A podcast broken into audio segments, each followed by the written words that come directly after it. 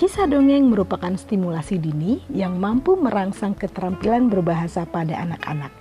Dengan menyuguhkan kisah dongeng kepada anak, dapat melatih kemampuan berbahasa mereka.